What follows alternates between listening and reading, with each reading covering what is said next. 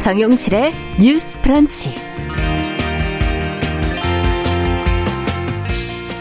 안녕하십니까. 정용실입니다. 윤석열 대통령 당선인의 공약인 권력형 성범죄 은폐 방지 관련 3법.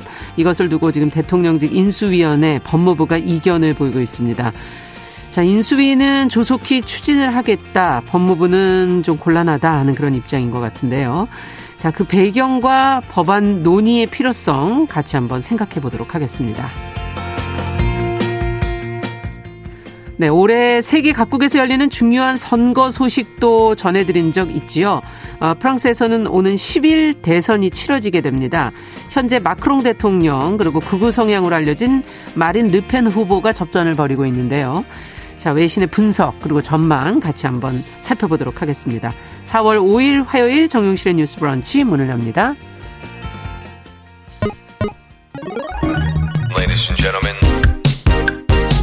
새로운 시각으로 세상을 봅니다. 정용실의 뉴스 브런치 뉴스픽. 네, 정영실의 뉴스 브런치 항상 유튜브와 콩으로 많은 분들 또 들어와 주셨네요. 감사드립니다. 콩으로는 오늘 정정자님, 김태현님, 8687번님 감사드립니다. 어, 유튜브로는 한 580여 어, 분 들어오셨네요. 미무수아님, 써니스카이님, 아트센터님, 예, 박진호님 감사드립니다. 자, 뉴스픽으로 시작을 하겠습니다. 오늘 저희 코로나 브리핑 때문에 조금 늦었네요. 어, 어 해외 이두 분과 함께하고 있습니다. 신보라 국민의힘 전 의원 안녕하십니까? 네, 안녕하세요. 조성실 정치하는 엄마들 전 대표 안녕하십니까? 네, 반갑습니다. 자, 앞서 얘기한 그 뉴스부터 먼저 좀 살펴봤으면 좋겠습니다. 대통령직 인수위가 지금 추진하려는 이른바 박원순 오거돈 방지법.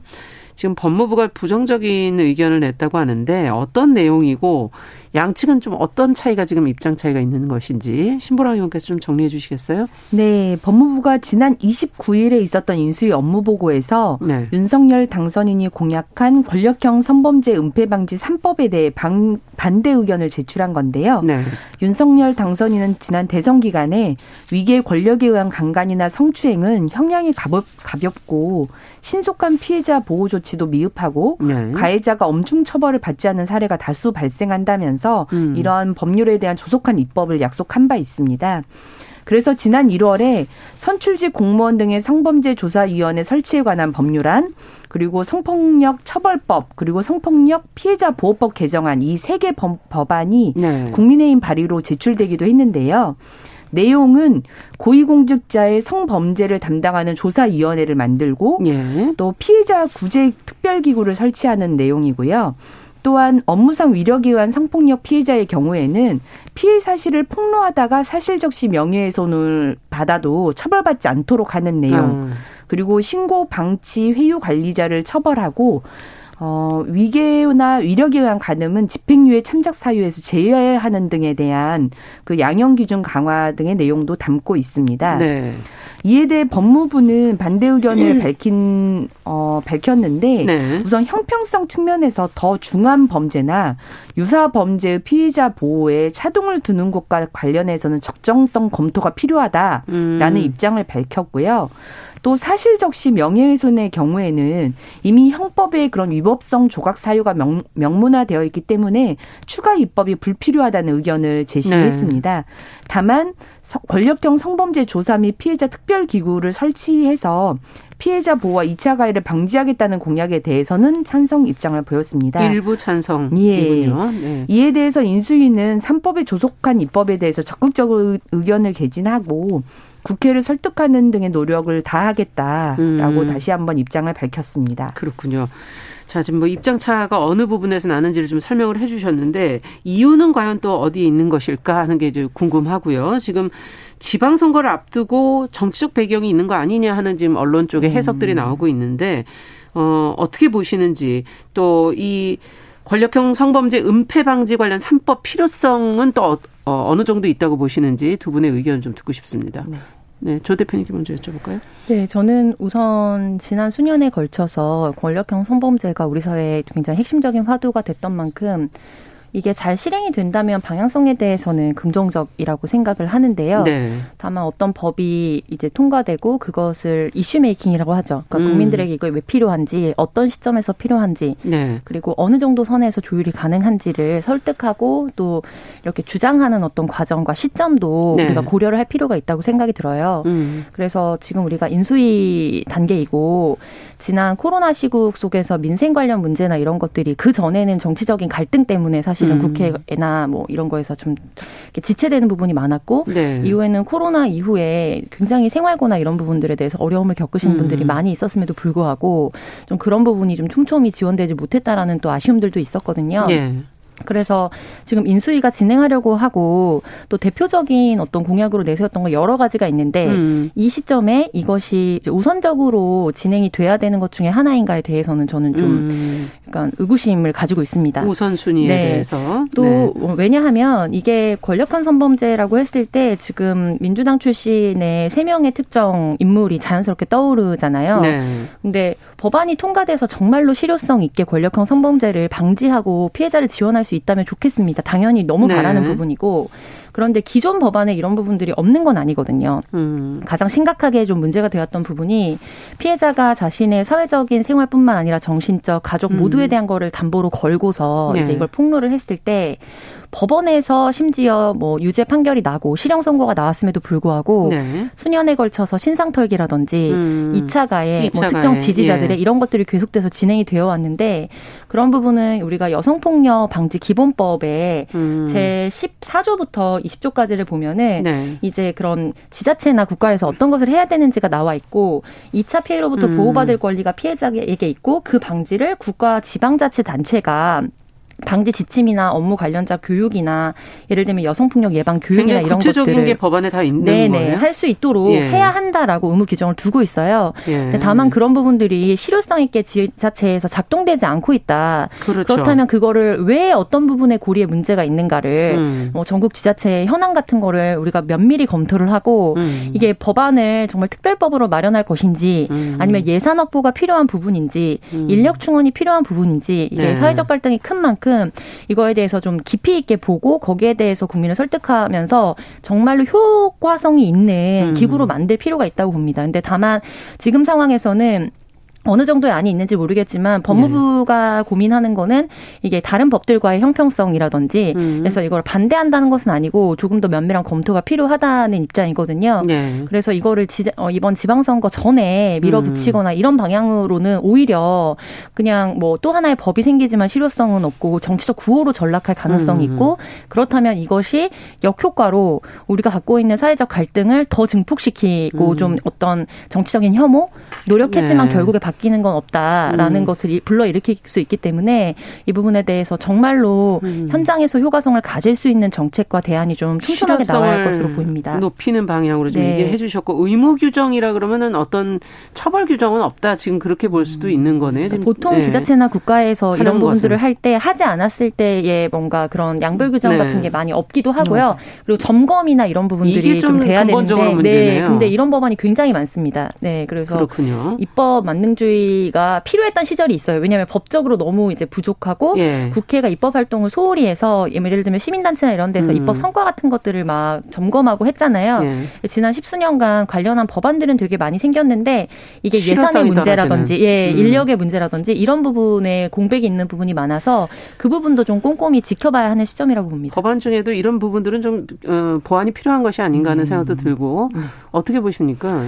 네, 아무래도 지금 어 인수위가 인수위와 법무부가 네. 실은 어, 이런 갈등을 좀 겪어온 게 음. 비단 이번 업무 보고에서가 음. 아니다 보니까 네. 이 사안에 대해서도 좀 정치적으로 음. 해석되는 음. 부분들이 좀 있는 것 같아요. 네. 특히 이제 다른 부처와는 달리 법무부는 그 박범계 의원, 민주당 박범계 의원이 장관을 지금 하고 있는 그렇죠. 상황이고 네. 실은 어, 인수위가 부처의 업무 보고를 받을 때는 음. 결국 다음 정부로의 이양을 위해서 음.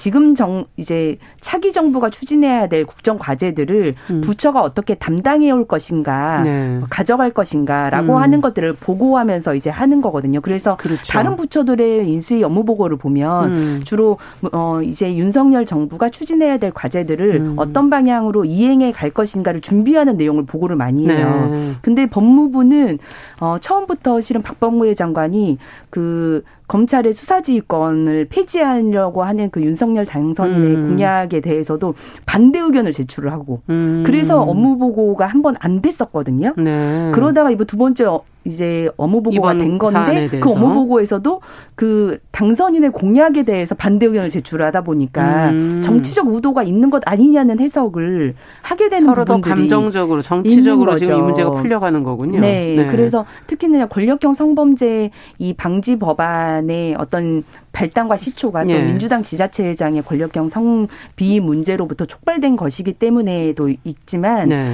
그래서 저는 어, 이 부분들이 정치적으로 받아들여지고 법무부가 스스로 그런 것들을 자초했다면 그것도 음. 문제다라는 음. 생각이 들고 네. 그럼에도 불구하고 저는 이 3법의 제정 필요성은 분명히 그렇죠. 있다라고 네. 보여집니다. 그리고 특히나 민주당 입장에서는 그 화두가 제기되는 것이 음. 일종적으로 불편하죠. 불편할 음. 수밖에 없고 또 그게 지방선거 때 또 해제되게 되면 음. 표심을 자극할 우려가 있기 때문에 그렇지만 어 저는 이 입법에 대해서는 오히려 동의함으로써 네. 그간 정말 진실된 사과가 없었다라고 하는 국민적 그런 비판들로부터 네. 조금은 책임을 지는 모습을 보여주는 것도 음. 중요하다고 음. 생각을 합니다. 네. 그리고 내용을 보시면 실은 이제 어성 그 권력형 성범죄 관련해서 음. 몇 가지 이제 비슷한 법률 안에 그 사건이 벌어지고 나서 좀 강화된 것들이 있어요. 네. 그렇지만 여전히 뭐 선출직 공무원이나 음. 아니면 뭐 부처나 지자체 안에서 벌어지는 것들에 대해서는 여전히 회유와 협박,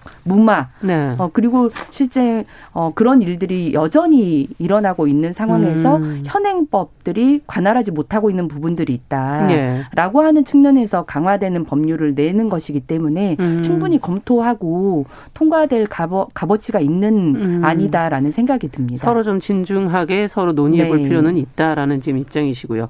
근데 이제 어, 무고죄 처벌 강화 공약이 그 안에도 같이 지금 법무부 관련돼서 있기 때문에 이것과는 좀 지금 말씀드린 권력형 성범죄 은폐 방지 관련 3법은 좀 결이 다른 게 아닌가 하는 생각이 들어서 이 두 가지 부분을 어떻게 바라보고 계시는지 그리고 어떻게 균형을 맞춰갈 수 있다고 생각하시는지 조 대표님께 먼저 좀 여쭤볼게요. 네, 신보라 의원님께서 말씀해주신 부분에 굉장히 방향성에 대해서 저도 공감을 하고요. 네. 그래서 지금 국민들이 법무부와 인수위가 갖고 있는 겪고 있는 갈등에 대해서 음. 좀 혼란스럽고, 그렇죠. 그러니까 정치를 하는 것과 정치를 정치적인 건 우리 어감이 되게 다르잖아요. 맞습니다. 이게 정치적인 시그널로만 해석될 여지가 좀 많다고 생각이 들어요. 네. 근데 저는 법무부의 어떤 이 과정, 인수위와의 소통 과정에서의 문제도 음. 있지만 그것보다 더 크게 와닿는 것은 지난 대선 과정에서 네. 이제 당 대표를 중심으로 해서 또 당선인과 그리고 캠프 전체의 방향성이 음. 구조적인 사회 뭐 여성에 대한 폭력이라든지 네. 여성에 대한 어떤 차별이나 이런 것들은 사실상 많이 완화가 됐고 없다. 음. 그렇기 때문에 여가부도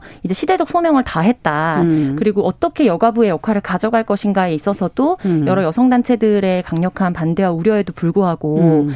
이제 사실상 재생산권 개편을 중심으로 하거나 음. 가족과 아동의 권리 뭐 이런 것들을 중심으로 하는 부처 개편을 좀 예고하고 있는 상황이거든요. 그렇죠. 여러 네, 가지 그, 얘기가 나오고 네. 미래가족부 뭐 그런데 얘기들이. 그러한 예. 과정 속에서 무고죄를 강화하면서 거기에 약간 끼, 끼어 넣기식으로 음. 이 권력형 성범죄 문제는 심각하고 음. 실질적으로 이게 제대로 뭐 지원이나 이런 부분들이 안 되기 때문에 특별법이 필요하거나 특별위원회가 필요하다라는 주장 자체가 설득력을 갖기가 사실 어렵다고 생각해요. 음. 이 아젠다에 대한 설득력이 아니라 네. 인수위가 선택적으로 이 사안을 바라보고 해석하는 과정.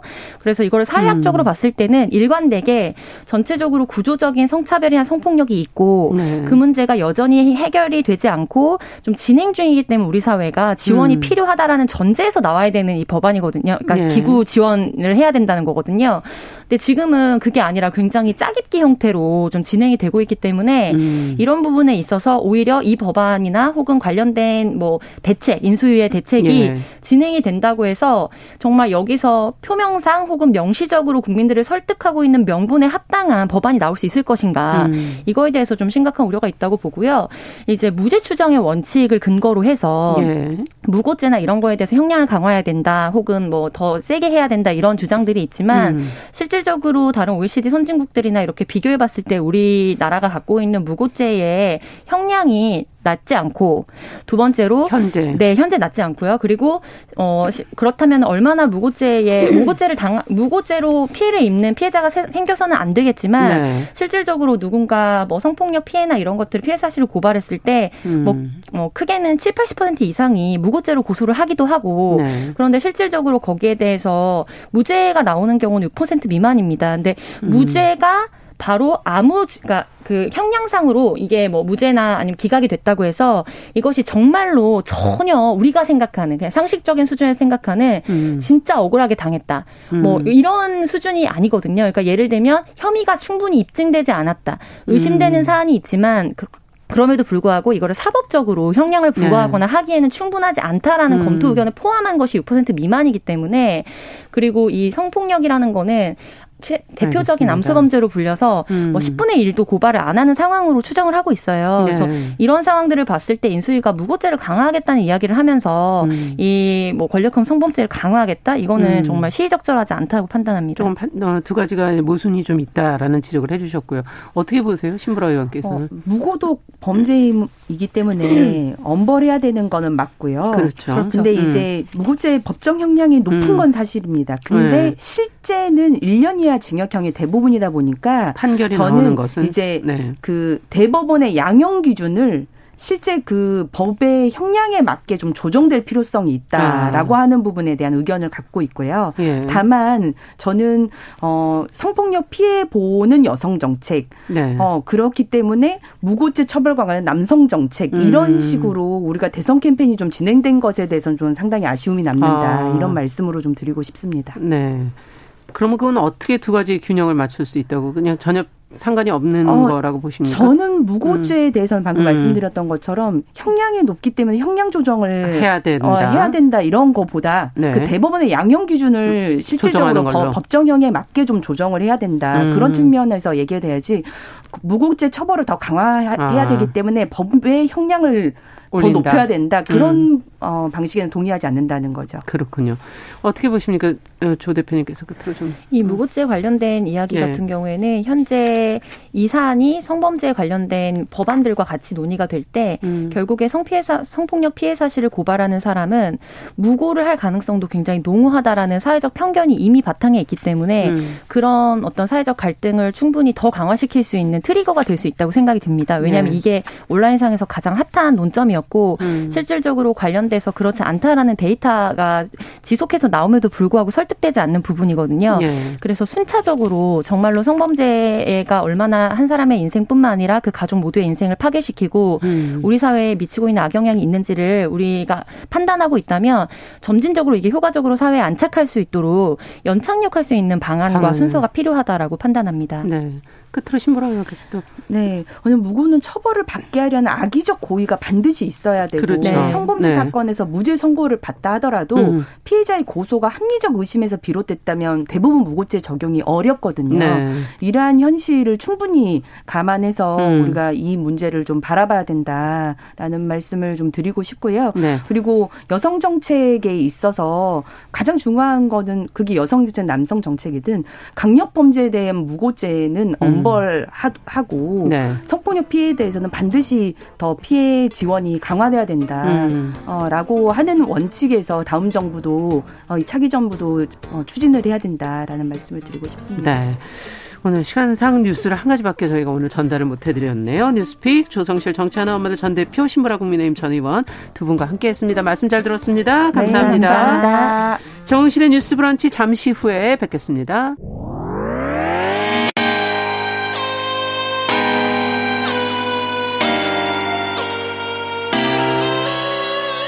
어떤 사람들은 삼루에서 태어났으면서 자신이 삼루타를 친 것처럼 생각하며 살아간다라는 음. 말이 있어요.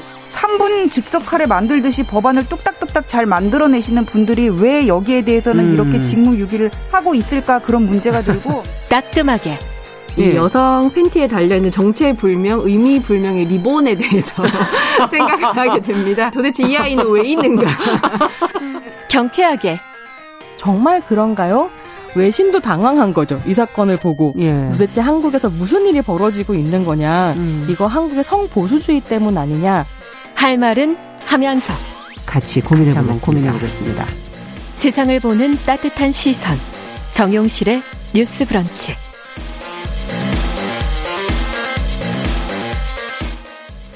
네, 정실의 뉴스 브런치 듣고 계신 지금 시각 11시 31분입니다. 자, 시인의 시선으로 뉴스와 세상사 또 한편의 시도 같이 저희가 읽어보는 시간이죠. 시시한가. 오늘도 방수진 시인 자리해 주셨어요. 어서 오세요. 네, 안녕하십니까. 오늘은 뭘, 뭘 들여다볼까요? 네. 요 며칠 사이에 아마 이 뉴스 접하신 분들이 좀 많을지도 모르겠어요. 그 어. 지난해 12월부터 지난달까지 예. 수락산과 불암산의 정상석 등의 이제 산에 설치된 비석들이 사라지고 안전로프가 훼손되어 있어서 등산객들이 굉장히 갸우뚱했다. 아니 저도 놀랐어요 그 기사를 보고서. 네. 어, 도대체 누가 꽤 무거울 텐데 뭐 어떻게 했을까 이렇게 궁금하셨을 것 예, 같은데. 예, 맞아요. 용의자가 경찰에 붙잡혔다는 아, 소식입니다. 그렇군요. 이 용의자가 다름 아닌 20대 남자 대학생이라고 하는데요. 오. 이런 범행을 한 이유는 무엇이었을까 들여다보니까 예. 특별한 동기는 없었다면서도 용의자가 이런 말을 했다고 합니다. 아르바이트를 하면서 받은 스트레스를 좀 해소하려고 등산을 음. 시작했는데 무심코 정상석을 좀 밀어봤더니 움직이더라. 그래서 굴려 떨어뜨리기 시작했다. 그러면서 나는 이렇게 힘든데 아. 정상에서 행복해하는 등산객들을 보니까 기분이 안 좋았다. 특히 일반 등산객들이 내가 정상석을 세웠다라고 허세를 부리는 모습에 화가 나서 돌을 그만 굴려버렸다. 이런 진술을 했다고 해요. 음. 이런 말들을 종합해 보면 동기가 아예 없는 것 같지는 않은데 경찰은 용의자가 자신의 힘에 의해서 비석이 굴러 떨어지는 모습에 좀 희열을 느끼지 않았는가. 그래서 그 범행을 하지 않았는가. 이렇게 파악을 하고 있다고 합니다. 저는 근데 사실 그 기사를 보자마자 제일 걱정했던 게 그 돌이 굴러 떨 어질 때 혹시 그렇죠 혹시 피해를. 거기 그쪽으로 오는 등산객이나 암벽 타는 분들이나 또 다치시면 어떡하나 막 저는 그럼요. 그게 제일 걱정이 됐었거든요 맞습니다. 사실은. 야 근데 어쨌든 뭔가 좀 어, 노력해도 되는 게 없는 본인의 아. 현실 속에서 어, 좀 비뚤어진 방식으로 이건 표현한 게 아닌가 하는 생각도 드는데 어떻게 음. 봐야 되나요? 시인의 입장에서 어떻게 지금 이 마음을 들여다보고 음, 계십니까? 네, 맞습니다. 뭐 용의자의 행동을 정당화하려는 것은 절대 아니지만 그 네. 마음이 좀 어렴풋이 이해가 될 것도 같다는 생각도 들어요. 음. 이게 흔히 말하는 자효능감이라는 좀 단어를 가지고 와서 설명을 좀 드리자면 자존감 얘기할 때 많이 네, 이 자효능감이 예. 이제 심리학 용어로서 자신이 어떤 일을 성공적으로 수행할 수 있는 능력이 이제 스스로 있다. 있다고 믿는 기대와 신념을 음. 뜻하는데요. 재미있는 것이 이 자아 효능감이라는 것이 능력에 관한 이제 본인의 판단과 믿음이기 그쵸? 때문에 앞으로 어떤 성공과 실패를 겪느냐에 따라서 이 자아 효능감이 강화되거나 약화될 수도 있다는 아, 그렇죠. 거죠. 예. 또 타인이 실패하거나 성공하는 모습을 봐도 그 대리 경험 역시 자아 효능감에 영향을 끼친다고 합니다. 음. 그래서 제가 그냥 재미있는 이제 추측을 해보자면 용의자는 혹시 지속적인 돌 굴려 떨어뜨리기를 통해서 자기 효능감을 좀 느끼면서 동시에 그것을 통해서 사람들이 음. 좀 피해를 입는 모습에 대리적인 자아 효능감 역시도 느끼지 않았을까 하는 어. 좀제 나름의 추측을 한번 해봤습니다. 네. 저는 종로에서 뺨, 뺨 맞고 한강 가서 눈을 긴다 옛날에. 맞습니다. 그 표현이 좀 왠지 떠오르기도 하고 네. 엉뚱한 곳에다가 분노를 표현한 것 아닌가. 네. 근데 이런 일이 뭐 이 사람만 있겠습니까? 하는 생각도 들기도 하고. 네, 뭐 저도 사실 뜨, 누구나 그렇죠. 뭐. 네, 뜨끔했거든요. 네. 저도 딱 떠오른 사건이 있는데 음. 지금까지도 너무 너무나 죄송한 사건 하나가 있어요. 그 제가 어. 예전에 구제 상품에 굉장히 큰 관심을 가지던 시절이 있었는데 그때 갑자기 자기 고백의 시간이 네, 됐네요. 매번 한 번씩 이렇게 자기 고백을 하는 것 같습니다. 가방 하나를 구해서 되게 애지중지했었는데 네. 참 그때 제가 인생이 참 우울하다 이런 생각을 음. 많이 했었어요. 제 맘대로 인생도 안 되는 것 같고 또 남이 음. 무슨 말하면 참 예민하게 굴고 그랬던 시기였는데 어머니께서 그 구제 가방에 이제 때 이제 세월의 흐름이 있어서 요즘 지워주신다고 음. 가방을 좀 들고 가려는데 어 그냥 그 모습이 너무 화가 나더라고요. 제가 이유 어. 없이 그냥 화가 났어요. 그래서 순간 소리를 크게 지르면서 그거 내 가방이다. 함부로 만지지 마라. 막 이렇게 하면서 어. 사춘기 소녀처럼 정말 크게 화를 내버렸어요. 어머니가 더 놀라셨겠네. 너무 놀래시고 예. 어머니가 그때 참 진짜 그 상심하시던 표정이 잊혀지지가 않는데 어. 아, 제가 엄한데 화풀이를 한 것 같아서 지금도 두고두고 죄송해서 참 이 자리를 빌어서 정말 진심으로 용서를 구하겠습니다, 어머니. 네. 진짜 가만히 보면 제일 엉뚱하게 화풀이 하는 게 그, 보통 가족이 네, 많아요. 부모님한테 가장 많이 네, 화풀이 하는 것 같습니다. 많은 것 같아요. 아, 이건 저도 하, 이거 뭐 많죠, 뭐. 네. 근데 어쨌든 힘든 처, 상황에 처해 있을 때 그때 다른 사람이 행복해 하는 것을 보면서 부러워하다. 처음엔 아마 부러운 마음이었을 거예요. 근데 그러다가 이렇게 기분이 안 좋아질 수는 있지만 이게 꼭 내 행복과 남의 행복 이렇게 비교해야 되나 늘 이런 생각도 좀 들기도 하고 이게 도리어 우리를 더 불행하게 만드는 건 아닐까 뭐 이런 생각도 들기도 하네요. 맞습니다. 그 저는 이번 예. 이야기를 나누면서 계속 머릿속에 이 문장이 떠올랐어요. 그 행복이라는 게 그럼 음. 뭘까? 그러니까 뭘까? 행복이 어. 누구에게나 같은 조건과 원리로 작용하는 걸까? 아니면 사람마다 각기 다른 행복을 아. 추구하면서 그냥 살아가는 걸까? 어. 그래서 이 행복이라는 단어를 좀 한번 찾아봤어요. 네. 생활에서 충분한 만족과 기쁨을 느끼어 흐뭇함 또는 그러한 상태라고 음. 나오더라고요. 일전에 제가 한번 또 고백의 시간으로 제 멘탈 선생님으로 법륜 스님을 네. 네, 꼽은 적이 있는데요. 그 동영상을 시청하다가 이런 말씀을 좀 들었어요. 음. 부처님의 말씀을 인용하시면서 행복이 막 신나고 즐겁고 하는 감정이 아니다. 어. 그러니까 행복이란 고통이 없는 상태다. 아. 그러니까 무탈한 것이 그냥 행복인 거다. 우린 그게 뭐 그냥 행복이라 생각 안 하잖아요. 안 하잖아요. 그러니까 되게 예. 뭔가가 있어야 행복하다고 그렇죠. 생각하는데 그러니까 우리가 막연히 생각하는 행복이 무언가를 가지거나 성취하거나 남들과 음. 싸워서 이기거나 해서 얻어지는 감정이 아니라 그냥 고통이 없는 상태. 그냥 공통이 없는 상태. 즉 아. 그냥 이 자체로 이 자체에 그냥 행복인 거죠. 예. 이 행복한 상태로 여길 수 있다. 음. 대단한 어떤 조건 이나 상황이 행복을 가져다 주는 게 아니라 그러네요. 이 순간 이 존재 이 자체로 무탈하다라고 생각할 수 있다면 음. 그것이 행복이다. 참 그렇다면 그러면 행복이 많은 거 아니에요? 그냥 우리 삶의 행복은 네. 충만한 상태라고 볼 수가 있는 거죠. 그러네요. 뭐 저도 행복하고 아나운서님도 어, 행복하고 맞아요. 남을 굳이 네. 비교할 이유가 더더욱 없어지는 거 아닐까라는 음. 생각을 한번 해봤습니다. 무탈함이라는 기준으로 놓고 본다면 그러네요. 뭐 남하고 비교할 이유가 없네요. 없어요. 그냥 제 네. 기준에서 어 오늘 무탈하네. 굉장히 행복한 거구나. 네. 예. 야, 어쨌든 조금 위험한 방식으로 이 스트레스를 좀 풀지 않았나는 생각이 드는데 이 나의 나의 행복이 남의 행복보다 좀 보잘 것 없어 보일 때 음. 아니라면 또 어디선가 뭔가 효능감을 좀 얻고 싶을 때 좀 건강한 방법은 없을까요? 맞습니다. 참 어디서 들었던 뭐 카피일 것같 긴 한데 음. 뭐 오래 사는 것도 좋지만 참 잘 사는 게 중요한 시대가 아닌가. 그렇죠. 그러면 음. 잘 살려면 무엇보다도 일상 속에서 받는 스트레스를 잘 관리하는 게 중요하겠죠. 맞아요. 근데 참이 부정적 감정을 피하고만 살 수는 없기 때문에 맞아요. 관리를 해야 되는데 제 나름의 규칙을 조금 한번 소개해 보고자 합니다. 음. 어떻게 저는 하십니까? 부정적인 사건이나 이런 걸 맞닥뜨려서 마음이 이제 요동치기 시작하면 네. 저는 기준이 있어요. 무조건 이 감정이 어떤 것이건 간에 두시간 안에 해결한다. 두 시간 안에? 두 시간 안에 무조건 이 격정적 마음을 가라앉힌다. 음. 그래서 그 가라앉히는 도구로서 제가 선택한 게 ASMR입니다. 오. 그 아주 이렇게 자그만한 소리를 지속적으로 듣는 그런 어. 먹방 크리에이터, 크리에이터들이 만드는 좀 특히 음식을 씹을 때 나는 ASMR 그쵸. 저는 굉장히 좋아해요. 아삭 아삭 막 이런 소리 아삭, 네, 이런 소리 나잖아요. 네. 젤리나 과자 같이 식감이 독특한 음식을 씹을 때 내는 음, 소리를 쫀득쫀득 네. 듣고 있으면 참 마음이 정화되는 기분도 들고 편해지더라고요. 음. 그래서 머리 끝까지 열이 받아가지고 아 진짜 화를 좀 쏟아 부어볼까 하다가도 음. 아무 생각 없이 보고 듣고 있으면 그래 뭐 별거 아닐 수도 있겠다. 아. 맛있는 거나 먹고 잠이나 푹 자야지 뭐 이런 생각이 들더라고요. 근데 제 한 친구는 네. 그렇게 느껴질 때는 그냥 시골을 찾아간다고 해요. 그래서 아, 본인은 네, 시골에 이제 푸르고 노란 뭐 벼밭이나 들밭 뭐 이런 거 보면 아.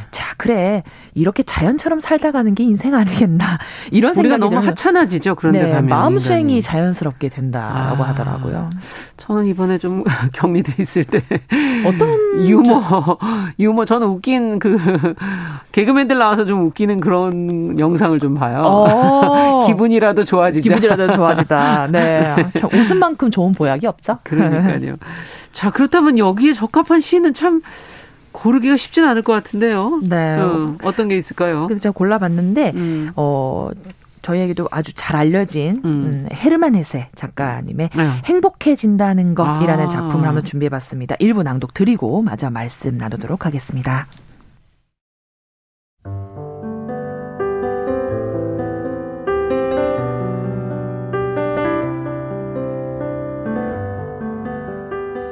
행복해진다는 것 헤르만 헤세 인생에 주어진 의무는 다른 아무것도 없다네. 그저 행복하라는 한 가지 의무뿐. 그런데도 그 온갖 도덕, 온갖 계명을 갖고서도 사람들은 그다지 행복하지 못하다네. 그것은 사람들 스스로 행복을 만들지 않는 까닭.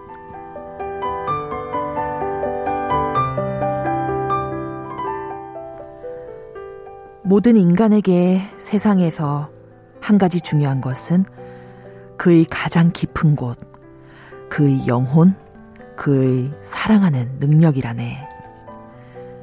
보리죽을 떠먹든 맛있는 빵을 먹든 누더기를 걸치든 보석을 휘감든 사랑하는 능력이 살아있는 한 세상은 순수한 영혼의 화음을 울렸고 언제나 좋은 세상, 옳은 세상이었다네.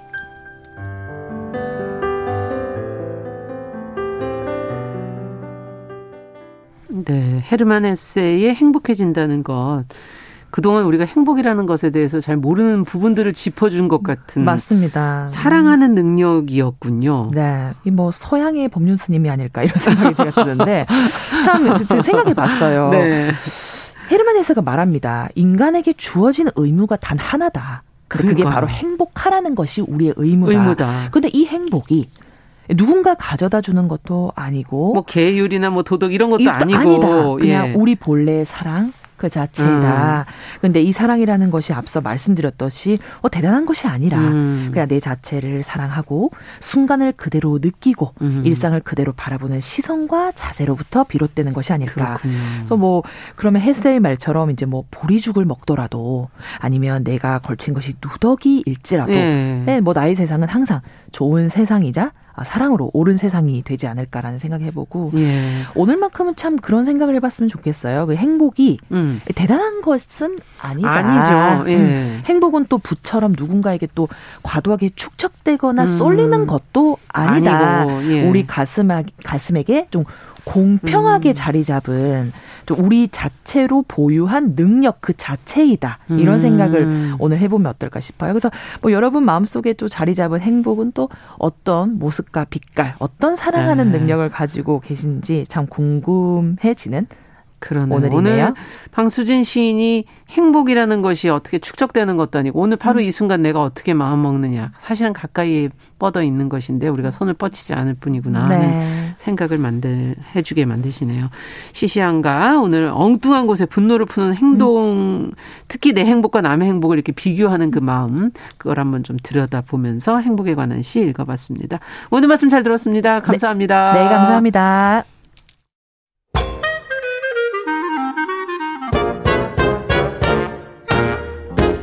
모두가 행복한 미래. 정용실의 뉴스 브런치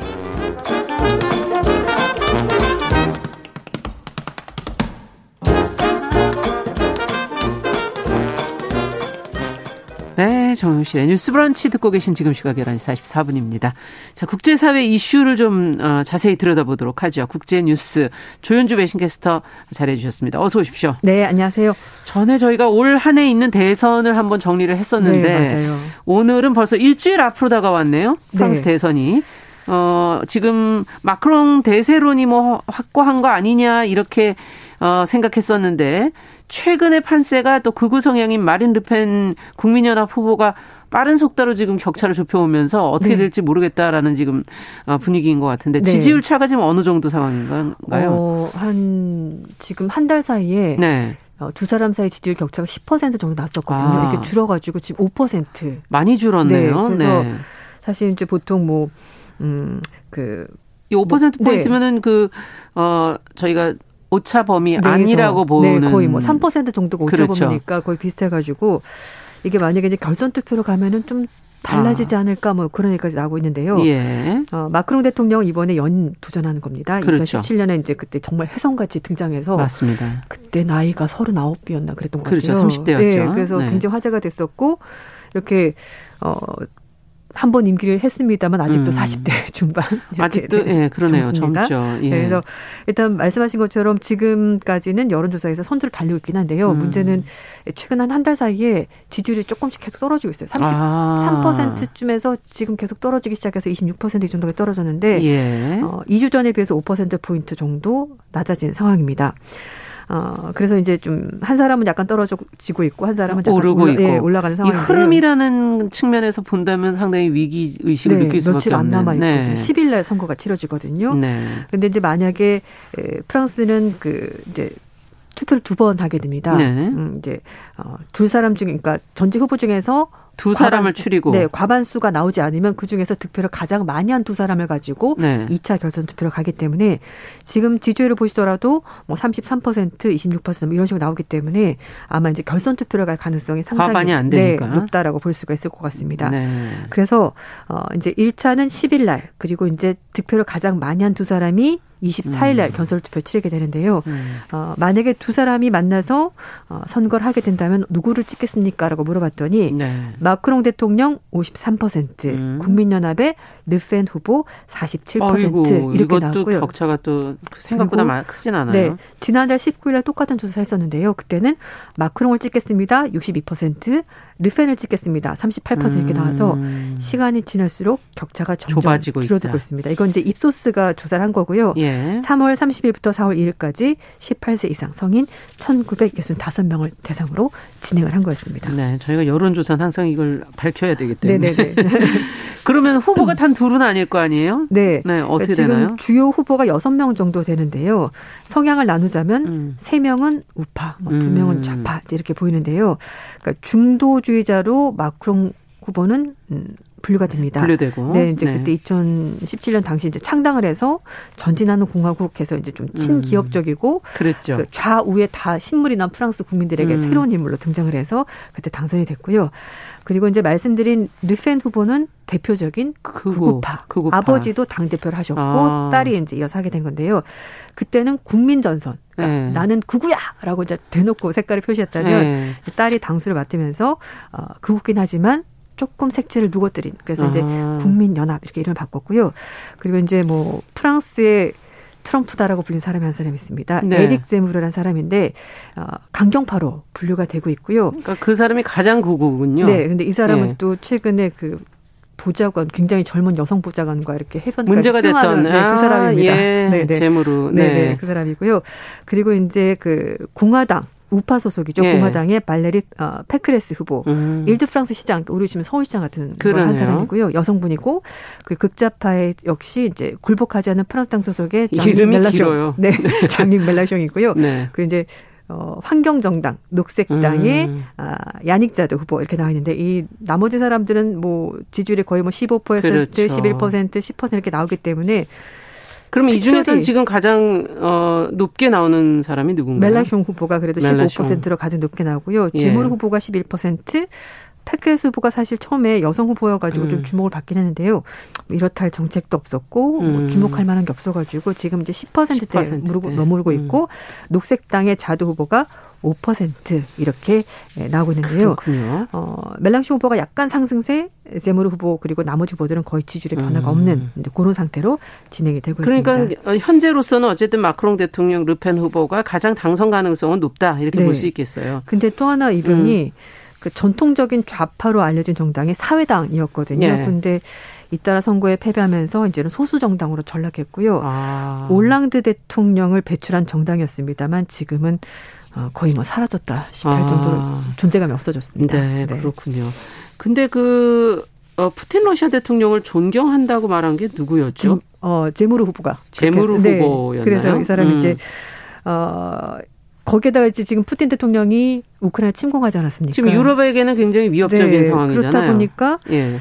너무 극진적이다. 아. 어, 그래서 이제 약간 좀 음, 비호감이 훨씬 더 많아진. 더 네, 여론이 안 좋아졌군요. 네, 그리고 이제 또 어, 대신에 또 마크론 대통령은 이 우크라이나 사태 중재자 역할을 좀 하지 네, 않았나요? 네, 맞아요. 이미지가 좀 좋아지지 않았을까? 이렇게 저희가 그렇게 생각하고 연임이 네네. 네. 가능하지 않겠는가라고 밖에서는 봤었는데. 네, 네. 어, 뭐 전화 통화도 자주 하고 예. 중간에서 뭔가 역할을 하려고 많은 노력을 했었고요. 실제로 그것 때문에 이미지가 좀 좋아지기도 했습니다. 네. 특히 이제 국제 무대에서 존재감을 드러내는 프랑스 음. 대통령 이렇게 말하면서 어, 어떻게 보면 이제 독일을 제치고 메르켈이 없는 유럽 그렇죠, 연합에서 예, 네. 이제 마크롱 대통령이 어쩌면은 이제 유럽 연합을 이끄는 그런 지도자 이미지를 음. 세우려고 한다라고 얘기하는데요. 문제는 아, 우크라이나 전쟁이 지금 한 달 넘지 않았습니까? 그렇죠. 이렇다 할 성과가 없고 중재를 했다는데 아무것도 없고 결과가 전쟁은 계속 나고 있고 음. 사람들은 죽어가고 물가는 아. 계속 오르고 그러다 보니까 한다고 했는데 뭘 했지? 결과가 뭐지? 아. 이제 이렇게 하면서 민심의 흐름이 약간 바뀌었습니다. 그래서 그렇군요. 최근 한 요 일주일 열흘 사이에 어, 르펜 후보가 지지율이 올라가기 시작한 건데요. 아. 어, 국민연합은 원래는 이제 그때는 국민 전선이라고 불렀었는데 그때는 반이슬람, 음. 반이민 정책. 그러니까 이제 유럽 연합으로 워낙 많은 이민자들이 오다 보니까 사회적인 문제라든지 아니면 이제 어, 극단주의 예, 이슬람주의자들이 네. 저지른 여러 가지 테러 이런 음. 것 때문에 사실 어, 이 극우 정당들이 득세를 했었는데요. 음. 근데 이번에 이제 우크라이나 전쟁 때문이라는 그런 대외적인 변수가 발생을 하면서 네. 프랑스 국내 경제도 좋지 않았습니다. 말씀인 것처럼 물가가 너무 많이 올랐고요. 원자재 가격이 오르다 보니까 네. 민심이 흉흉해졌고 그래서 르펜 후보가 공약한 것이 저소득층 노동자들에게 초점을 맞춰서 뭐 세금도 깎아주겠다 여러 가지 지원 정책 하겠다라고 말하면서 어. 서민 공약을 펼치면서 최근에 지지도가 오른 것 같다고 AP 통신이 분석했습니다. 아. 어, 그래서 이제 말씀드린 것처럼 결선 투표에서 이게 좀 어떤 조사에서는 거의 오차 범위 안에 예, 들어가기도 네, 하고 들어가기도 하고 그래서 바짝 추격을 하고 있어서 어, 르펜이 마크롱을 음. 지칠 가능성이 있다라고 AP 통신이 전하게 됐습니다. 음. 어, 그리고 이제 다른 여론조사에서 르펜이 오히려 결선 투표에서 음. 마크롱 대통령을 5에서 6% 포인트 차로 이길 거다. 뭐 이런 아, 것까지 지금 그런 조사 네, 결과도 네, 있어요. 있어서 네. 르펜 후보 쪽에서는 승리에 근접했다. 어. 이렇게 평가를 하고 있고 마크롱 대통령은 굉장히 의욕적이겠군요. 네, 네. 그 마크롱 대통령은 정치적 허상이다. 잘못된 거다. 네. 그 진실은 이제, 이제, 투표를 해봐야 알겠죠. 네, 보통 똑같은 그 여론조사가 나와도 후보들마다 각자 좀 다르게 해석을 하지 않습니까? 네, 이건 뭐 오나라 마찬가지인 것 같은데. 예. 그래서 이제 뭐 그렇게 얘기를 하고 있는 것 같습니다. 근데 그 르펜 후보가 사실은 지금 말씀해 주신 정책들, 지지를 받는 정책들 얘기를 들어보니까 극우층 집결보다는 새로운 지지층을 확대해 나가는 전략을 쓰고 있는 것이구나 네. 하는 그런 생각이 드네요. 왜 정치인들이 그 그 이제 선거를 할 때 보면은 이미지를 계속 바꾸잖아요. 그렇죠. 우리나라도 얼마 전에 이제 그 대선 있었는데 네. 뭐 헤어 색깔을 바꾼다든지 예. 뭐 넥타이 색깔을 바꾼다든지 그렇죠. 약간 이런 식으로 계속 자꾸 이미지를 바꾸는데 어, 리펜 후보 같은 경우는 사실 그 전에 아버지 이미지가 굉장히 강했었죠. 강경한 이미지. 네, 이제 음. 아버지여서 딸까지 같은 정당의 당 대표를 하면서 구구, 음. 어, 프랑스의 뭐 소위 말 백일을 대표하는 약간 이런 식의 네. 이미지가 굉장히 강했었는데 이번에는 사실 이제 5년 전에도 마크롱 대통령과 붙었단 말이에요. 그때 떨어졌거든요. 기억이 납니다. 네네. 예. 그래서 근데 5년 전과는 굉장히 다르게 그때는 거칠고 좀 분열적인 이미지 아. 이런 걸 많이 했었는데 이번에는 부드러운 이미지로 대중들에게 어. 다가가는 전술을 변신을 구사, 한 네, 거군요. 구사하고 있다고 외신들이 평가했습니다. 그 중에 하나가 그 동물과 굉장히 교감을 잘하는 친밀한 어. 이런 걸로 다가간다고 하는데요. 그 고양이를 키우는 것 같습니다. 음. 그래서 이제 리펜이 고양이 사육사 보통 이제 개는 그렇지 않습니다만 고양이 사육사라고 이제 그렇게 집사라 집사. 부르죠. 집사. 네 맞아요. 그래서 네. 르펜이 고양이 집사가 됐다라고 얘기를 하면서 영국일간 가디언지는 어, 그녀가 이미지를 더 부드럽게 하는데 고양이를 아. 활용하는 것 같다고 전했습니다. 르펜이 인스타그램을 한다고 해요. 예. 그 해시태그에 뭐 고양이에 미친 숙녀 뭐 이런 것도 쓰고 그다음에 지금 이제 코로나 시국이 갔으니까 마스크를 쓴 고양이 이렇게 아. 예, 이제 이름도 바, 달아놨고요. 그 밑에는 또 이제는 마스크를 안 쓰니까 마스크를 벗은 고양이라는 아. 글과 함께 사진도 같이 보내고 있고 이제 같이 고양이가 지내는 사진 이런 것도 어, 올려놓고 있고요.